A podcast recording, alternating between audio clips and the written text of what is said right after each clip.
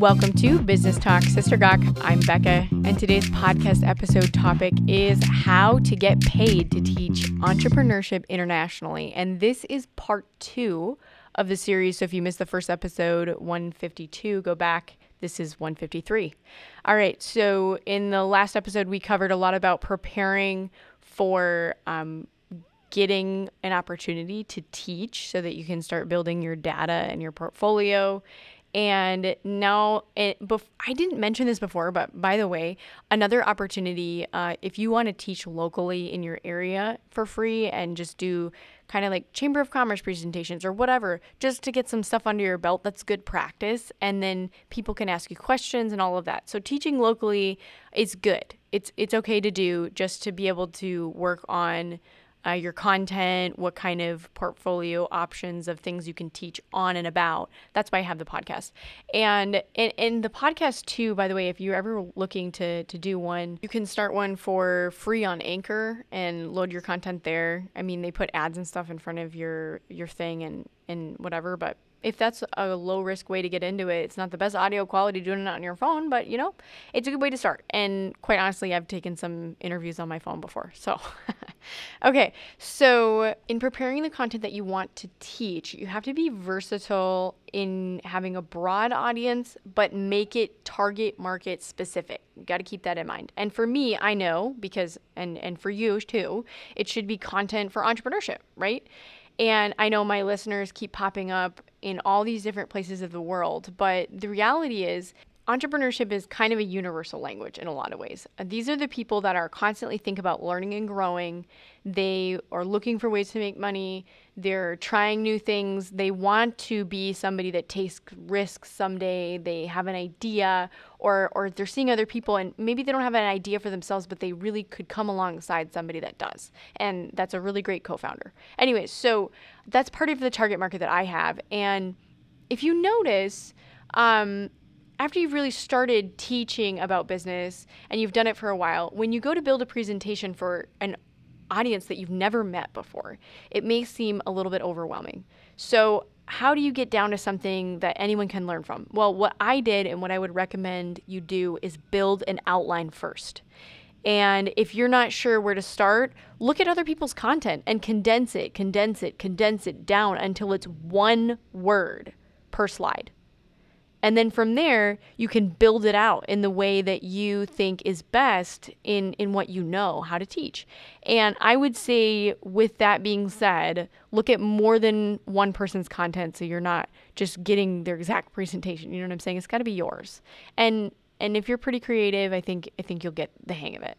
So in teaching internationally, I realized that the market and the industry in one place may be super oversaturated, but completely untouched in other areas. And simplistic content can always be expanded on. Okay, so start simple. And then if people have questions or if you want to elaborate with stories, that's when you start filling it in with the color that it needs to make it your own. And I would say, honestly, um, in the United States, like we have so much content, English content in general, in the world.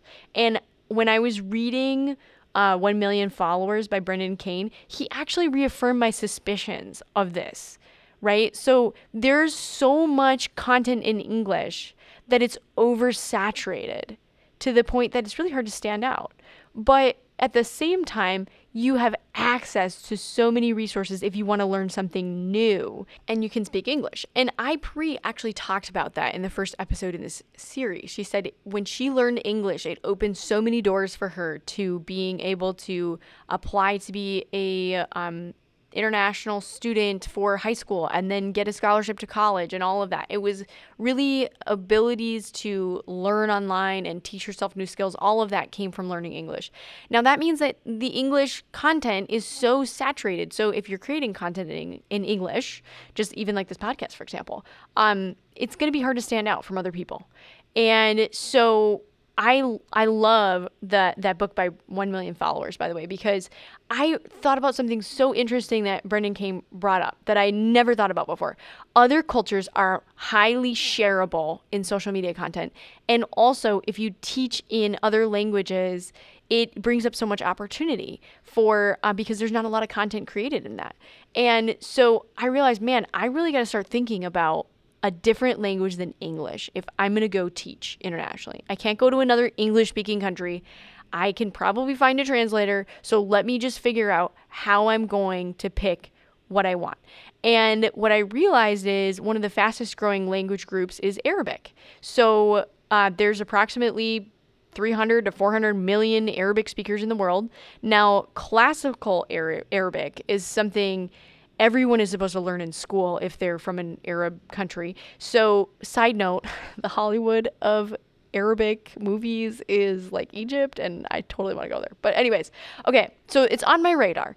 And this is the exact reason I was so, so excited that Rama accepted me to do an interview with her from Little Thinking Minds because what an amazing opportunity to learn more from someone who literally is in the language space that I picked and is going to know a lot about that target market, right? So that was super fun. Now, when I started looking at this aspect of what's been untouched, and again, a good reminder for me of this was when I spoke with some women in one of the classes that I taught. I learned that many of them had never considered putting their business on the internet to grow awareness for the products that they had available. And some of them had never even considered possibly teaching a skill or working remotely, or even the concept of being paid via a digital transaction was relatively new and they'd never tried it.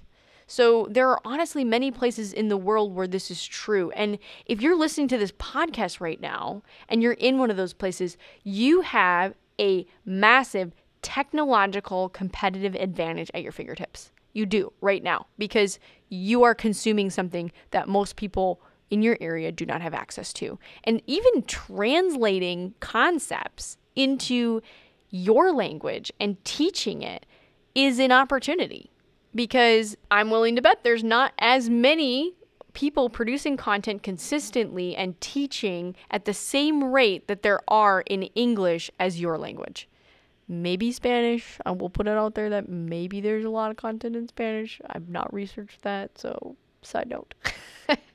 don't don't come after me. Okay, so when you're preparing the content that you have selected, you've condensed it down, now you're expanding it again, putting in your stories, making it applicable to your audience. Really, it's important to know a little bit about what's going on with your audience. So I was very, very thankful, and I had two different audiences that I presented to. One was local people, and one was uh, all refugees. And so, very different background, context, very different life experiences, and very different access to resources. So, I had to try to think through how I could change what I was saying to apply to the group that I was presenting to. So, asking your host or whoever invited you more questions to get a good handle on who your audience is going to be and what their circumstances are like is really, really going to be helpful to being able to speak to how they can do things as an entrepreneur. And one of the things I wish I would have prepared far more for mentally in in doing these presentations. And honestly, like the fact that I was going to do it for free, I wasn't asking for money from the nonprofit or anything. Um, I, I felt a lot more um, relaxed and less anxious about it, to be honest. But um, you have to really know, like this is true for all entrepreneur presentations I've ever done in the United States, in other countries, whatever. There's only 10% or less of the people that you're speaking to that are actually going to do something with the information that you're presenting, right? And when you talk about gathering data and all of that, really let that sink in. Less than 10% will actually do something with what you're going to tell them. And that's okay look for signs of that 10% and how they ask questions and, and want to share with you about their business idea or what they're working on right now and and you should get excited if you see more than 10% because that's rare. And and I do want to call that out because a lot of times you're hoping like you're going to change lives blah blah blah. Well, no, you're going to do one presentation, and yes, maybe a piece of it will be applied later on, but it's going to take a long time to see the data. And then you also need to make sure that you prepare content with or review the content that your partnering organization is going to follow up with. Because if you just do one presentation and you're done and you never come back, you're not going to see a lot of further development. You have to make sure that the organization that you're partnering with is going to do the follow up. Or honestly, if you're going to build your proposal to do all the follow up yourself and you want to live there, then great, do it. Um, but you have to make sure there's some kind of follow up happening with your participants you have to have somebody checking in saying how's it going? What are you working on? Where are you getting stuck? All that kind of stuff. And and if they reach out to you like i have somebody that i met that reaches out to me on instagram. He sends me pictures of his uh, progress so far and says this is what i made today. Here's my website. This is the product blah blah blah blah. And i'm like great. Keep going. Keep going. And then i'll give him a couple edits on on his website and say, hey, you missed the English spelling of this here. I would make sure that you're on point with that. Don't forget to use articles. Oh my goodness. International speakers of English a lot of times miss the and an and uh as articles in the English language when they're talking or when they're writing. So, um, pro tip if you're ever going to talk about that in your presentation, that's a good one to put in there. And you don't have to quote me. Okay, so then um, preparing content to teach, with that being said, it may catch you off guard these other ideologies. And I really, really, really wish I would have known more about this. And I'm so thankful that I learned from some really valuable teachers while I was visiting that actually taught me so much more about something that I see all the time and I didn't know how to put my finger on it. And as they're like, yeah, we we do this every day and this is what we're seeing and this is what is consistent with what other people in other countries are seeing. We network with other organizations and we've come together and these are some really valuable things to take out. I was I was mind blown. Okay, so I did not come up with these, but they are so common everywhere in the world regardless of who you are and what you're doing. If you're talking about business, these three mindsets will come up.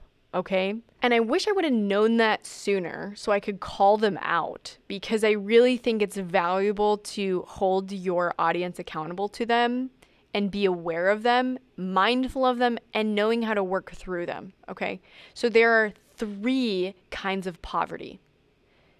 There are three poverty from circumstances beyond your control. So this happens because an apartheid or genocide, civil war, famine, epidemics, this is hard. This is so hard. And if this happens to you, or if it happened to any of the people that you're trying to educate, it impacted their life or their business or both. And and it hurts. And that's something you need to weep with them over because it is so hurtful. And I cannot imagine the depth of grief and loss in that because it's going to be so deep for each person that has to experience that. So there's that piece of it, and there needs to be healing from that. And then, two, poverty of hopelessness. And poverty of hopelessness is something that is commonly coupled either with or right after poverty from circumstances beyond your control.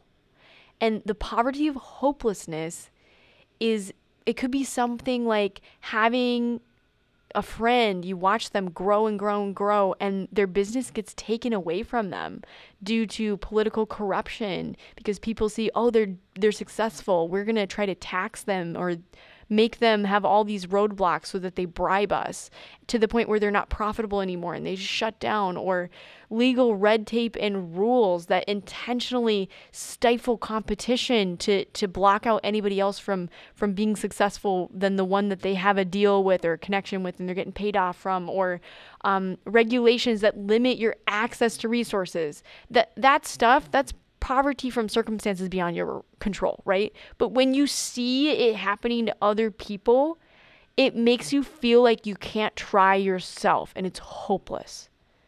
And when you see how how hard someone else is working and how institutions or people can easily take it all away, it makes you feel like why should I even try?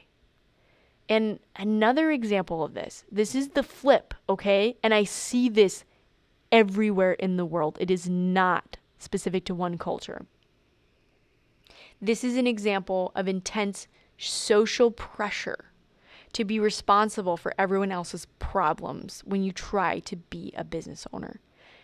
And when you see other people go through it or you fear it for yourself, it creates a poverty of hopelessness. And this is what I'm saying. Okay, but Bekkah, if I become successful, everyone else will see my success and expect me to help them and do things for them. And it will either put me out of business in meeting their expectations or make me a social outcast from my community because I refuse to give more than I have. And that is succinctly the core. I tried to lay it out like in a specific statement of what I hear cuz it's kind of mixed in there with a lot of other things a lot of times, but but that's the core of it.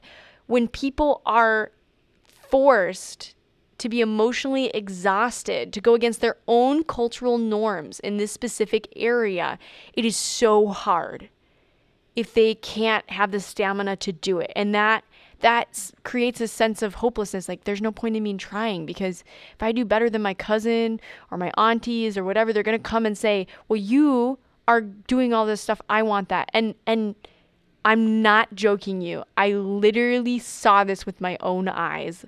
One individual I saw working a 14 hour shift and a customer coming in, and the customer said to the employee, Hey, I saw you here this morning too you make must be making so much money all the time and you just don't have time to spend it. Can you give me some? I need some too. That is such a divisive, unfortunate cultural norm in many parts of the world where somebody who's working hard is expected to support everyone else and also there's this social aspect of why do you think you're so good? You better than us? You better than me? and social outcastness that goes with it.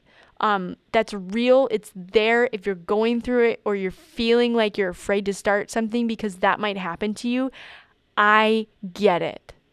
And honestly, like here's an example. I, I talked to this company a long time ago. They create solar panels with phone charging stations. And they had this um, you could get like a almost like a, a freight truck of charging stations and like all these cords and whatever. And what they were doing is they were allowing entrepreneurs to buy the equipment on financing that they supplied and bring this back to like places in in Africa in the middle of the desert. And they would charge people uh, a couple cents per hour whatever kilowatt whatever it was to charge their phones. And so people from the village would come out and they would charge their phone. Now this is what they learned. The only successful entrepreneurs were people who were from outside the boundaries of the culture itself and social acceptability. Because you have people coming up saying, "Oh, well, you know me, like I'm your cousin or I'm I'm this and I'll pay you tomorrow." Or whatever, to the point that the person who was the business owner couldn't say no and didn't have the ability to endure. And so what was happening is they were letting people do it for free and then they weren't making their payments on the entire outfit that they just financed and they ended up having their equipment repossessed. And they said, "Yeah, you know who is doing well?" is the immigrant that went to that community and is not part of the culture but knows that there's opportunity to make money because they're not giving out these special favors and they're saying no you pay me today you don't pay me you don't get your phone back like all this kind of stuff and and if you don't have that kind of like stamina to be able to endure that it does kind of perpetuate this similar aspect of a, of a poverty of hopelessness, there's no point in trying.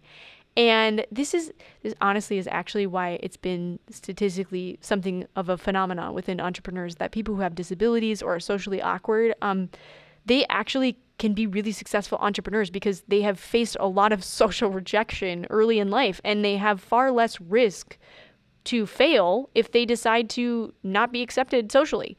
And they have far less emotional turmoil over it and they end up coming up with great ideas, taking risks, trying new things that's much easier for them to do emotionally than their socially adapted and physically advantaged peers. So just keep that in mind. Like if you are in that space and you're socially awkward or whatever, like, hey, dude, you got an advantage. Use it. And it's okay to to not be liked by everyone if you start a business and say, no, this is what it costs to do business. And if you can't pay that, then you can't have what I'm offering. And I just want to reiterate that is okay. because I know for some of you, that is very emotionally a huge thing. Okay, let me back up before I get to the last form of poverty. I want to note something really important. Okay, there is a huge step in the process of loss and grief and regaining confidence to overcome the poverty of hopelessness and the poverty of circumstances beyond your control. Like it really like poverty of hopelessness can a lot of times come because of that first one. Like you didn't ask for these things, they just happen. Right? And and I really I'm going to be honest. Like when I went to this non-government organization and I was there, I was just a, a little bit critical. They were teaching women how to sew so they could sell what what they made to make an income. And I was just thinking in my heart like well, how are they going to become diversified eh, from their competition if they're all selling the exact same thing? And that just seems like you should really branch out. And I I really chastised myself after they started talking because I realized I am just too fast paced in my advancement in thinking how how this process goes because one of the ladies was able to explain to me like the transformation of watching people go from a complete state of hopelessness and depression to seeing them excited to have actually made something that looks nice and to take pride in their work for the first time in years. And and that's the point that I realized getting out of a place of hopelessness is a process. And I I can't judge the timeline of someone's healing journey and and because it's it's different for everybody. And but but blaming everything on your circumstances and refusing to do anything about it will inevitably lead to poverty and keep you in poverty. So this piece just cannot be ignored. Regardless of where you are, and what circumstances you are in through the world, you can't just blame it all on everything else and expect it to get better with doing nothing. And the healing journey doesn't work that way either. And I was able to see that firsthand with how people's confidence in what they did was restored to them because they had opportunities to do something and process the hurt that had happened to them in the past. Okay, so I'm going to move on to the third poverty, which, wow, this anybody is susceptible to this. I mean, all of these for sure, but this is another one the poverty of pride. And this can be when you're too proud to take on menial jobs to just start making money. This can be when you're too proud to learn after you've started to be successful. And this can be like when you get to a place where you think you're better than everyone else because you've had some sort of success and you can't receive from people who are behind you, in front of you, or with you on the journey. And one of the same people, honestly, like in the last episode, I talked about this person when I said, This is where, um, this is where I am pricing myself as a new business and I got laughed at. The person that laughed at me actually was someone that I ended up recently having a renewed relationship with and and ended up doing work alongside in volunteering and, and giving back. And and if I would have been like, no, you snubbed me at the beginning. I'm never going to talk to you again. it it wouldn't have given me the ability to have a good valuable relationship with that person today. And it's really important to remain humble um, because people are still trying to figure out you too and and how to trust you and build relationships like all of business is built on relationship and keeping your word and so you shouldn't be so prideful that you don't take advice from people anymore. And sometimes the advice is not valid. like the advice is just doesn't make sense at, to you and your circumstances or maybe they don't know the whole context of, of what they're speaking to, but but the poverty of pride can be seen in refusing to try something else because your dream was crushed when you set out to learn a skill and now you don't have the opportunity to use it. Or this can and it, it can be tied with the the poverty of hopelessness in that. And this is something that you have to be flexible and humble in. And i'm not kidding you. When i was traveling i was able to meet these couple of refugees who had one of them had a supply chain network f- for grocery store distributions and another one had another business that was in consulting and everything just was completely lost and shut down due to an outbreak of war. But yet here they were ready and willing to learn because they knew if they could just keep preparing and take every opportunity they would be ready to get up and go again into a new entrepreneurship venture and honestly, they were humble enough to be able to learn from me. I mean, I'm I'm they're light years beyond what I know how to do in building supply chains and all that kind of stuff. Like that's amazing. But here they were and wow. Before I move on, I'm going to go back to I'm just going to read you the three poverties that you really have to watch out for. And because when people are asking you questions or when you're giving them ideas of how to start a business or whatever, when they start coming back with, yeah, but, or, well, yeah, I don't know about this, whatever, that that's coming from these three areas a lot of the time. Yeah, but this happened to me and so I can't. Yeah, but there's no point in trying because I don't have this. Or, well, I already am doing this. I don't need to do that. Okay. And eh, here it is. These are the three. And I always listen to podcasts and don't have a pencil. So that's why here we're coming back to it. The poverty of circumstances beyond your control, the poverty of hopelessness, and the poverty of pride. And I think it's really important to watch for these in any presentation that you're going to do because you are going to get questions that come from these ideologies at the core, and you have to be able to speak to them in a respectful, gracious, and loving way to help people to realize that there is something beyond these things so that they don't have to live in poverty anymore. And I know that you're going to get pushback because I definitely did. And I know that you might not have the answer to everything because I definitely did not. Somebody was asking me, well, how do we get paid if we can't get a bank account? And then I had to do, go back and do a whole bunch of research and find out, hey, UNICEF was actually working on this and they created this program, but nobody had known about it yet or whatever. And and do follow up to make sure, you know what, if that's a blocker for you and it's overwhelming, I'm going to go look into it and see how I can get that out of your way so that you can feel that you can do something instead of sit in hopelessness. And I totally understand this concept of circumstances beyond your control. And I mean, look at this epidemic that we just had in the United States. It shut down businesses. You weren't even allowed to be open. There's things that can happen that you can't control and things you have to respect that you may not have been planning your livelihood around. I get it. I get it. But you can't stop and say, well, there's no point in trying again or looking for a new path. Okay, so I know I've talked a lot about that.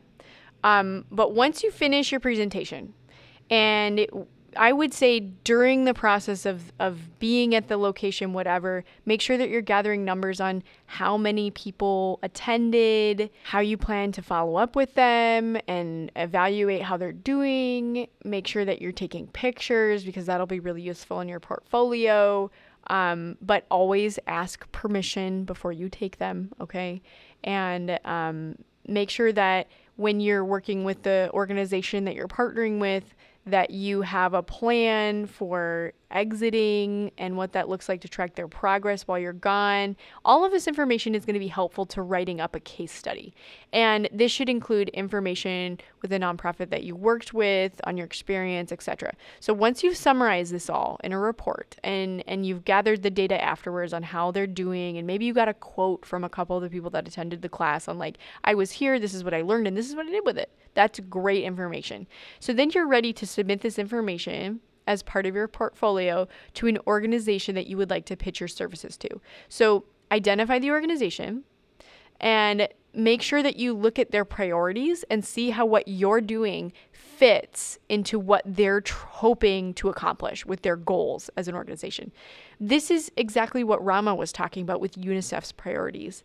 Um, make sure that your portfolio matches the organization's goals and mission. So either that can happen when they open for solicitation in these are the priorities we have, here's who you reach out to, or you can do an un- ask if they do unsolicited bids uh, for projects. And you can say, hey, this is what I've experienced with. Um, do you have an opportunity to have an unsolicited bid? And they'll tell you yes or no. And if they say no, you can say, what is your cycle of funding? And when do you solicit bids? And what does that look like? Who do I get in contact with? So they'll give you all that information. You'll be able to identify where you fit into what they're trying to do. And then when that cycle comes up, that's when you reach out and say, hey, this is what I can do. Uh, do you have a request for a proposal that I can review? I'd like to be on your list. And, and, so you got to get your name out there. So once that happens, and if they say, yeah, we want you to do this, you're going to make a proposal. Now that you have gone, you have an idea of the amount of work it takes to prepare a presentation, teach the content, travel, etc. So you're going to have a proposal cost. And a lot of times when organizations will invite you to give a proposal, they have what is called a RFP or request for a proposal. And in that document, it will typically tell you how they want you to lay out your proposal, where where you put your costs together, what kind of information they're looking for you to include, all of that. It's a lot of administrative reading, but you need to be able to put your information into the format they're asking for. Now, the first time you do this, it will take you a long time. But once you start getting the feel of how they lay them out, it's not going to be that hard to submit another proposal in the future, especially to the same organization. And typically in the RFP, they will also tell you how they will score your proposal and other people's proposals side by side. So it'll say something like you get this many points for the cost, and you get this many points for um, this value that we have or whatever. And so you'll kind of know how to navigate that based on their scoring metrics if they have that. Sometimes organizations don't have an RFP and they just say, send us a pitch, and they'll look it over and vote and decide if that's a good fit. And one thing I wanted to note when you are teaching to another place in the world and you need a translator or you're working alongside a nonprofit, you also need to budget in your proposal all of their time because they should be compensated for supporting you and making sure that the training goes well as well as following up with individuals. And if you're going to do all of that, you know how to speak two languages, you know how whatever, all this different stuff.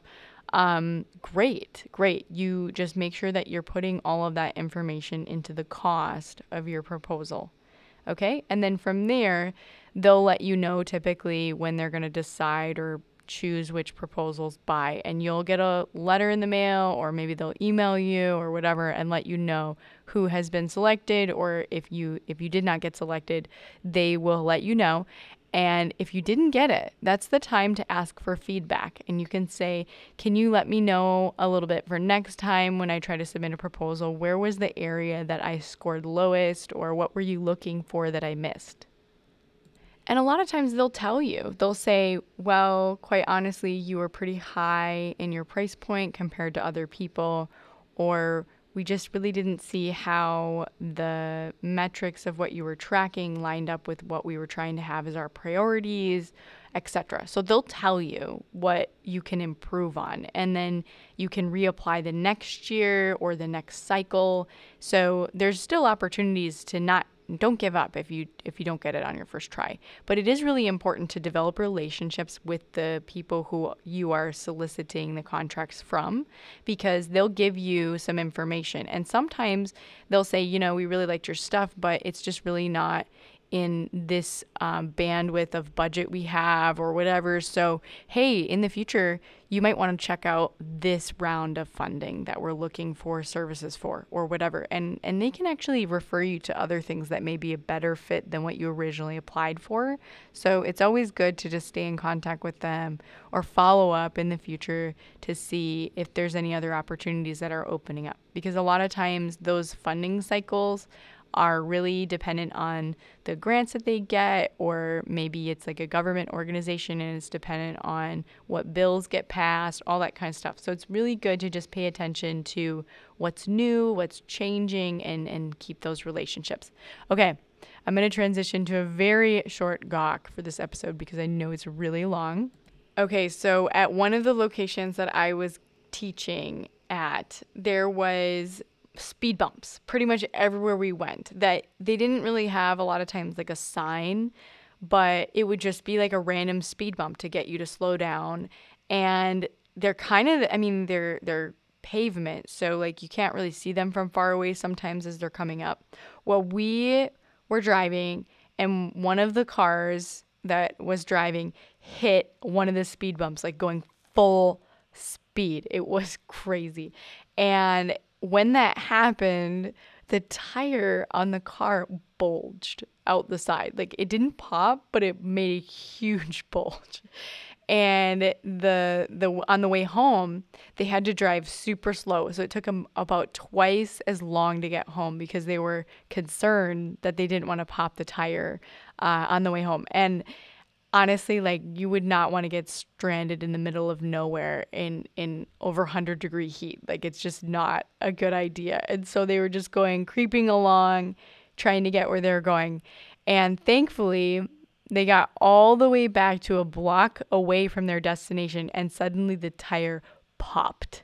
And thankfully, at that point, we were in a pretty busy area where we could go get a tire and get all that figured out. So um, they were able to to coordinate that, and we and we resolved it. But those are things you might not be thinking about as you prepare for a presentation or travel to another country, and, and they're real things. So it's always important to kind of be aware of what you need as a plan or whatever in case um, you have an emergency or a near emergency, because that's no fun if you don't speak the language and everything else. Anyways, if you've enjoyed this series on education and starting different kinds of businesses through education, please give it a review on your favorite podcasting platform, and I will see you next time.